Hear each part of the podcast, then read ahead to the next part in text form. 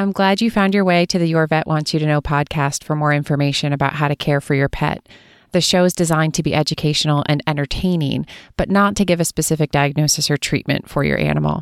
That job belongs to your veterinarian who knows your pet and wants to talk to you about what's going on with them. I'm here to be a resource only. Thanks and enjoy the show. As a curious pet owner, have you ever taken to the internet for more information? Maybe you want to know why your pet is itchy and what you can do about it. Maybe you're frustrated about the ear infections. Maybe you're looking for ways to make veterinary care more affordable. Instead of wading through a sea of information that may not be reliable and in some cases may be harmful, here is what your vet wants you to know. I'm Dr. Brittany Lancellotti, board certified veterinary dermatology specialist. Join me to get the information you're looking for to care for your pet. If you're curious about your pet, then your vet wants you to know. Welcome, everyone, to today's episode of Your Vet Wants You to Know. I'm back with Dr. Christine Klippen, who is going to be talking to you today about common household toxins you should be aware of if you have a cat in your home. Dr. Christine Klippen has joined me on several other episodes, including feline lower urinary tract disease and urinary obstruction, as well as talking about common household toxins for dogs. She is an emergency veterinarian with over 12 years of experience, and she works at a very large referral uh, and emergency center in Washington, D.C. And we had such a great discussion about all the different household toxins commonly seen that could potentially harm your cat that we decided to break this episode up into a two part series so that you could really get a good grasp on all the things that you should be aware of if there is a cat in your household. So she has a wealth of knowledge to share with us, and I am very excited to have her back. So sit back, relax, enjoy the first of our two part series on household toxins for cats. Welcome, Dr. Klippen. Thank you again. So, tell me a little bit about why household toxins for cats is so important to you. What is something that kind of speaks to you, and, and why is this so valuable for pet owners to be aware of? First of all, I think that we all know that dogs will get into things and get themselves into trouble. But a lot of people don't realize that cats can um, get into things and eat things they're not supposed to as well. And as an emergency doctor, I'd say that toxin exposure um, is one of the number one things that comes into my emergency room looking at both ASPCA poison control and pet poison hotline over the years, they actually see about 15% of the cases that are calling in are actually cats who have ingested things. And so, unfortunately, I feel like cats are sometimes sneakier than dogs and we may not necessarily be aware. And so, utmost vigilance is key, as well as potentially preventing the problem, I think is important for cat owners to know. Absolutely. Do you have any particular cases that come to mind? Any cats that have just kind of stuck with you over the years? Yeah, a couple of years ago, I had a cat that came in on emergency, and the cat was acting very bizarre, um, had a very, very high body temperature, um, and it almost was looking like it had eaten or drank, excuse me, like 10 cups of coffee. And it was um, very, very hard to get the information out of the owner, but it turns out the cat had gotten into the owner's Adderall. He did not keep his Adderall up where he was supposed to. And the cat ate a humongous amount and was extraordinarily symptomatic. But thankfully, once he realized I wasn't going to call the authorities on him or anything, we were able to treat the cat appropriately and it did make a full recovery. Oh, wow. That cat's really lucky. Yes. Before we get into the very specific toxins, tell me a little bit about just overall what you want pet owners to know about toxins in cats. How can they be prepared? What don't you want them to do? So I think with any sort of pet, whether it's a dog or a cat, I think that having either ASPCA poison control or pet poison hotline um, phone numbers already pre-programmed into your cell phone, in addition to your local emergency veterinarian, is really helpful. You know, a lot of owners don't know that these services exist. There is a fee associated with it, but that information is not only helpful to a pet owner, but maybe the emergency doctor that has to treat the case. The other real big difference between dogs and cats is that we don't typically recommend that owners try to induce vomiting with cats at home. Some people may realize that with dogs, you can use hydrogen peroxide um, to try to get them to vomit and may be recommended by either an emergency facility or one of the pet poison hotlines. But this is not recommended in cats. And if used, can cause pretty significant concerns. And so, with any of these toxins that we're about to talk about, I think that follow up with a veterinary professional, if there's any sort of ingestion, is super important. Great. And we'll have the numbers for ASPCA poison control and the pet poison hotline in the show notes so that you can automatically save those into your phone. So if you ever have a situation where your pet comes in contact with one of the toxins we're going to be talking about today, you have a resource right at your fingertips. So let's just dive right into our first toxin, and that is lilies. Why are lilies so toxic for cats, and what do you want pet owners to know about this plant? So, lilies of all plants are some of the most deadly to kitty cats. Not all lilies are considered true lilies, believe it or not. The ones that we are a little bit more concerned about are our tiger, our day lilies, our Asiatic, our Easter, our Japanese show. And a lot of times florists will put these into these arrangements because they're inexpensive, they smell wonderful, they're beautiful, and they're long lasting. But if a pet owner is unaware um, that some of these plants are in their arrangements, it could potentially have devastating consequences. All parts of the plant, including the pollen, are, are actually considered toxic. So if the cat eats the plant or the leaf or the blossom, any of that part can cause problems for them. Yeah, I've had cats come in who have brushed up against one of the plants and gotten some of the yellow pollen on themselves. And cats do what cats do. They begin to groom themselves afterwards. And so that's another way that they can inadvertently ingest the plant. And so, what happens if the cat does ingest part of this plant? What are you going to see with them? Ingestion of lilies has been implicated with irreversible um, kidney failure. And what can happen in these particular situations is that we may start to see signs within 24 um, to 48 hours post ingestion. Um, things like vomiting, maybe not eating, lethargy, increased water consumption, and potentially urination.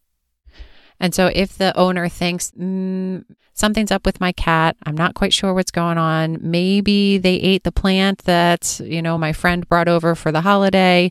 What can they do?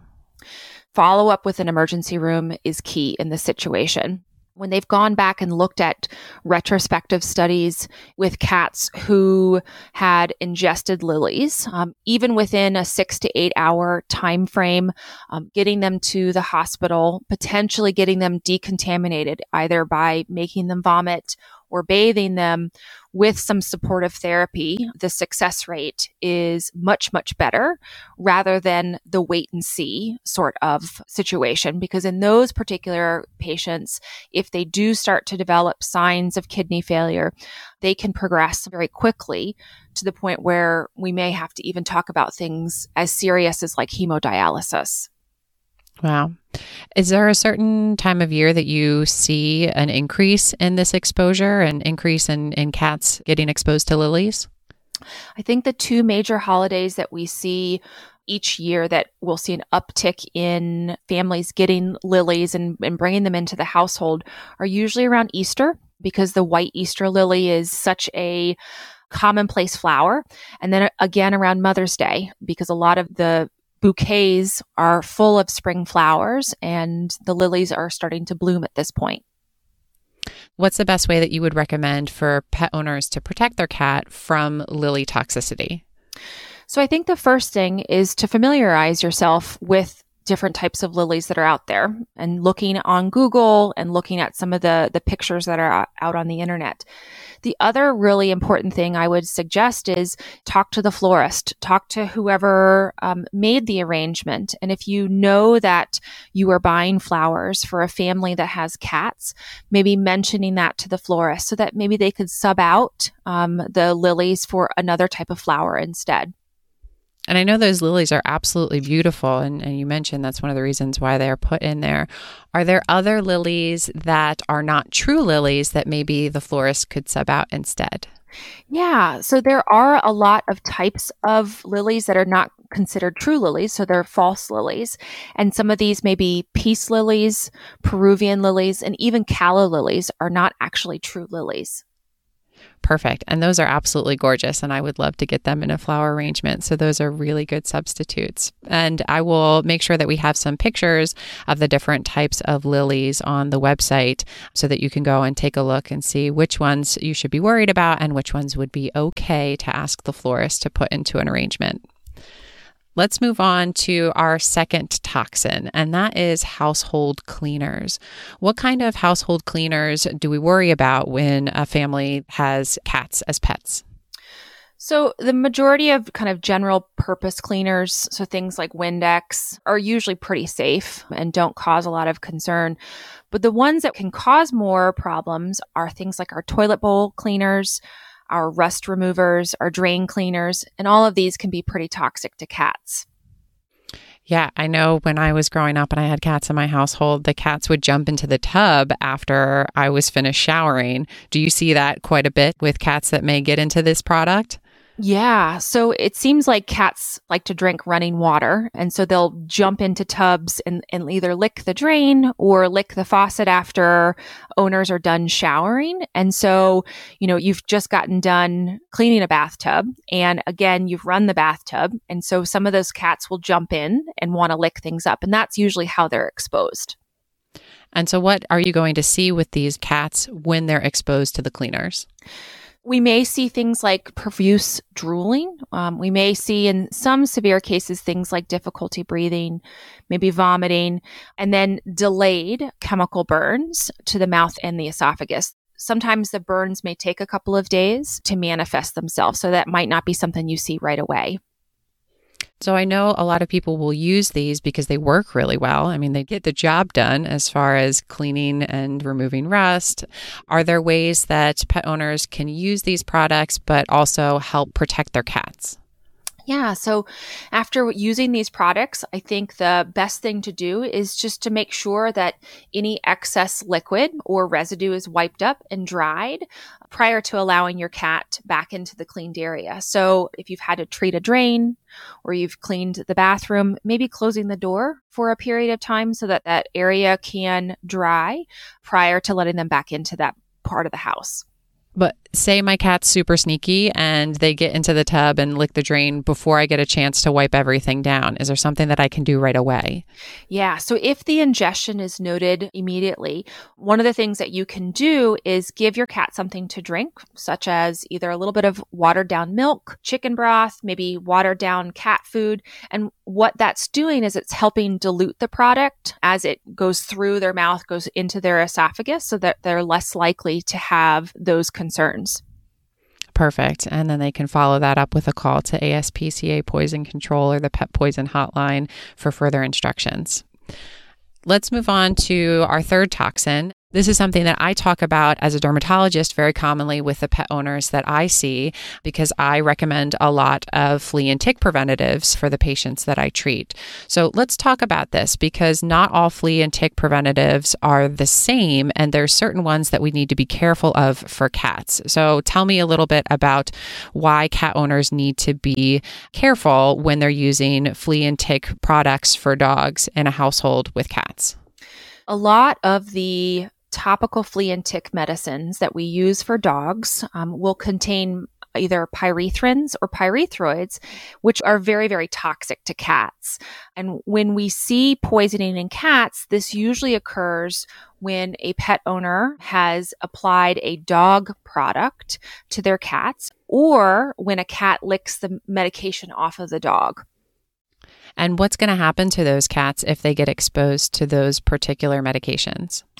So sometimes we can see cats present with, you know, significant drooling, but the ones that I see more commonly on the emergency side are tremors. These cats will have full body tremors that can potentially even progress to life threatening seizures. So it is a pretty serious exposure. If a pet owner has accidentally put this medication on their cat and they notice um, that something's wrong, what can they do right away to help that animal? the best thing to do is to try to get the product off the cat. And believe it or not, the best way to remove that kind of oily substance is to bathe the cat with good old fashioned Blue Dawn.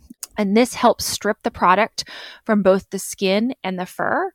But again, it is still best practice to talk with a veterinary professional afterwards because in some of these cases, there can be a delay. Always read labels carefully before using any sort of um, flea and tick product on pets and make sure that it's intended for the species that you are treating in the onset of those clinical signs. Do you have any tips for pet owners as far as preventing this particular toxicity? How can they keep their cats safe? So I think two things. The first thing is, is some of the products that you can purchase will have a picture of a cat with a big red X through it. Um, so they've changed the packaging over the years. And then I think the other thing is if you are interested in looking for a flea and tick preventative, talk to your veterinarian about it because I think where I see most of the accidental um, poisonings with this are some of the products that are just purchased over the counter at either the feed store or the pet store, where you don't have a veterinary professional giving an input in that type of product. The one other thing that I wanted to mention is that if you have a household where there are both cats and dogs and you're getting a flea preventative for your dog, again, check that packaging for that big red X over the cat. And if you happen to get a flea or tick preventative from your veterinarian for your dog, just take a second to ask your veterinarian, hey, is this okay for me to use around my cat? Because, you know, we often have a lot of different things in our heads that we're trying to keep track of, and just giving us a gentle reminder that there is a cat in the household will help prevent this as well. So let's move on to toxin number four, and this is antidepressants. I know this is something that is present in a lot of different households. So tell me why people should be extra careful with their antidepressants when there's a cat in the household.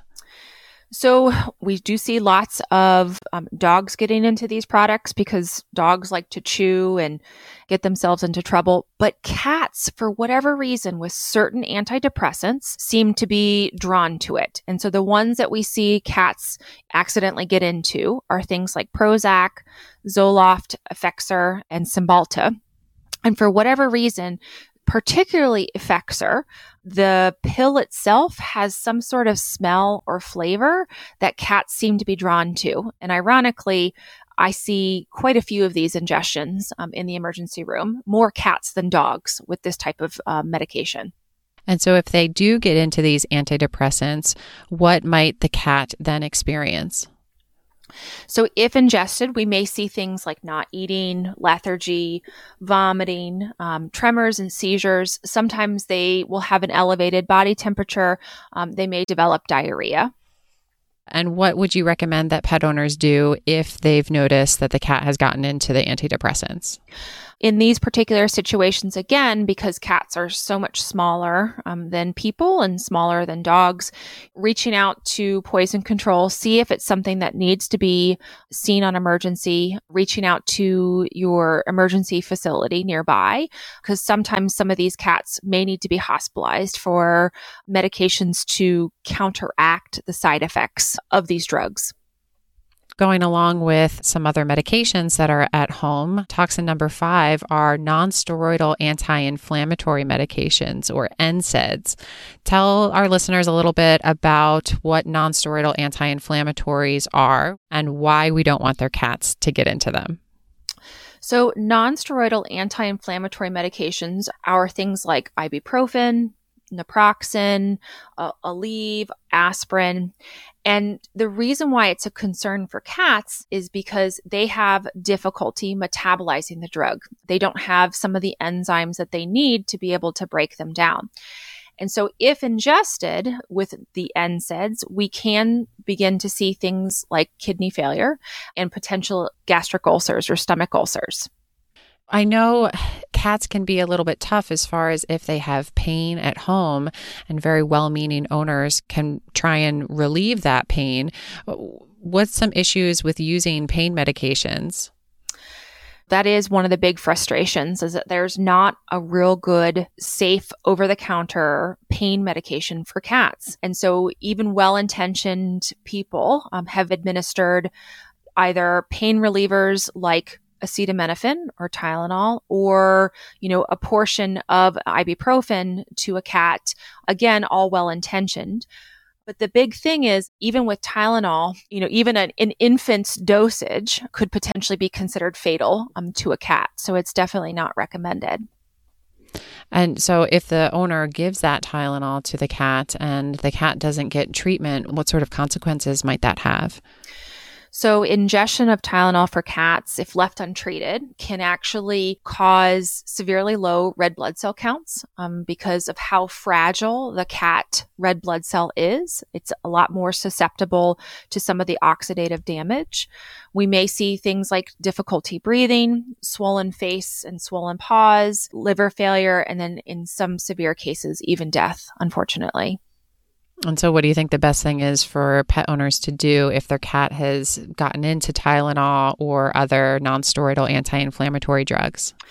Because we want to try to get it out of their system and to decontaminate them, I think the best thing, again, is to head into the emergency facility so that they can hopefully induce vomiting and prevent further absorption of the medication. Perfect.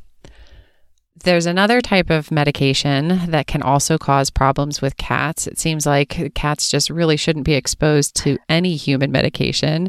Let's talk a little bit about these prescription ADD and ADHD medications. Why might they be problems for cats in the home? There are a lot of children and there are a lot of adults that are on ADD and ADHD medications. And maybe part of a morning routine is to have a parent put out the morning meds alongside breakfast. And this is usually where the cat jumps up on the table, sees the pill on the plate, and next thing you know, um, has slurped it up. So that's mm-hmm. usually how they get into it. But ADD and ADHD medications are amphetamines. And so these are stimulants. And certain drugs, such as Adderall, Concerta, Dexedrine, and Vyvanse, these can cause things like tremors, seizures, heart problems, and elevated body temperatures in cats who have ingested it. And how soon after ingesting the medication might you see problems with the cat? So it depends upon the formulation. So there are immediate release medications as well as extended release. And so with the immediate release, we may see signs within a couple of hours, mm, usually like one to four hours, whereas the extended release may be upwards of eight to 12 hours um, before we start to see signs. And with those particular um, formulations, the clinical signs last a lot longer. So I think knowing which version you yourself or, or your loved one takes is really helpful in determining how long a pet would need to be monitored for in a hospital. Perfect. If a family knows that the cat has gotten into this medication, what would you recommend that they do? I would want him to go into the emergency room so we can try to get it out and hopefully not develop signs to begin with and they can always call ASPCA Poison Control and the Pet Poison Hotline and give them that information as far as what the actual medication is and what dosage it is. And that can help guide treatment with the emergency room. Dr. Klippen always gives such great information and tools and resources for pet owners. We'll split up this episode into a two part series, and you can join us again next week for part two of the Household Cat Toxins series.